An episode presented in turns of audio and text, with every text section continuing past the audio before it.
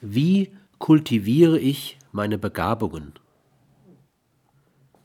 Welche meiner Begabungen kultiviere ich vor allem?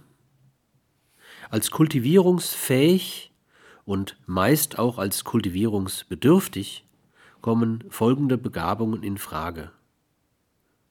Emotionale Begabungen, etwa die Begabung, sich zu freuen, zu trauern, zu hoffen, zu lieben, zärtlich zu sein, etwas intensiv zu erleben.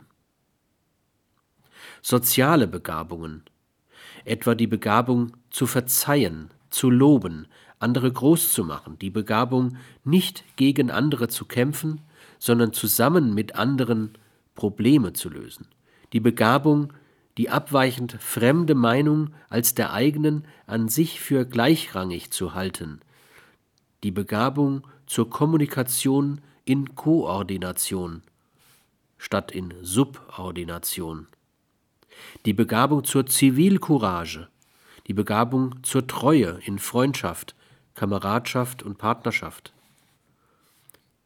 Sittliche Begabungen, etwa die Begabung, seinem Leben verantwortet, handlungsleitende Werte vorzugeben, die Begabung, sich nicht zum Gefangenen der anerzogenen Werteordnung zu machen, die Begabung, sein Handeln und Entscheiden am Maßstab biophiler Sozialverträglichkeit zu werten.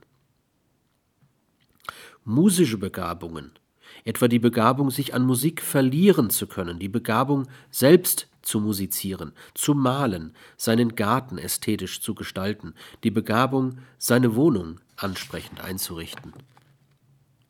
Intellektuelle Begabungen, etwa die Begabung, Sprachen zu lernen, ein Studium zu beginnen und abzuschließen, die Begabung, das einmal Gelernte fortzuentwickeln und auf dem gegenwärtigen Wissensstand zu halten.